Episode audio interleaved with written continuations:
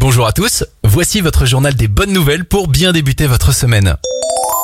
L'association Cétacie vous propose une activité pour occuper vos sorties et lutter contre la pollution. Une heure, un kilomètre, un kilo. L'idée est simple, elle est d'utiliser votre heure de promenade ou de sport pour ramasser les déchets abandonnés dans l'espace public dans un rayon d'un kilomètre autour de chez vous. Une idée sympa qui séduit de plus en plus de Français.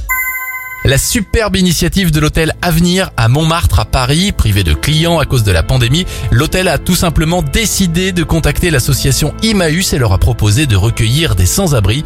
C'est plus de 85 personnes qui actuellement dorment au chaud gratuitement. Bravo.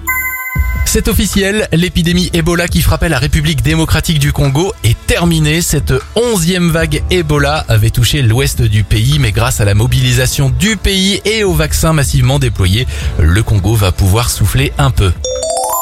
C'était votre journal des bonnes nouvelles. Il est disponible maintenant et gratuitement sur notre site internet et notre application Radioscoop.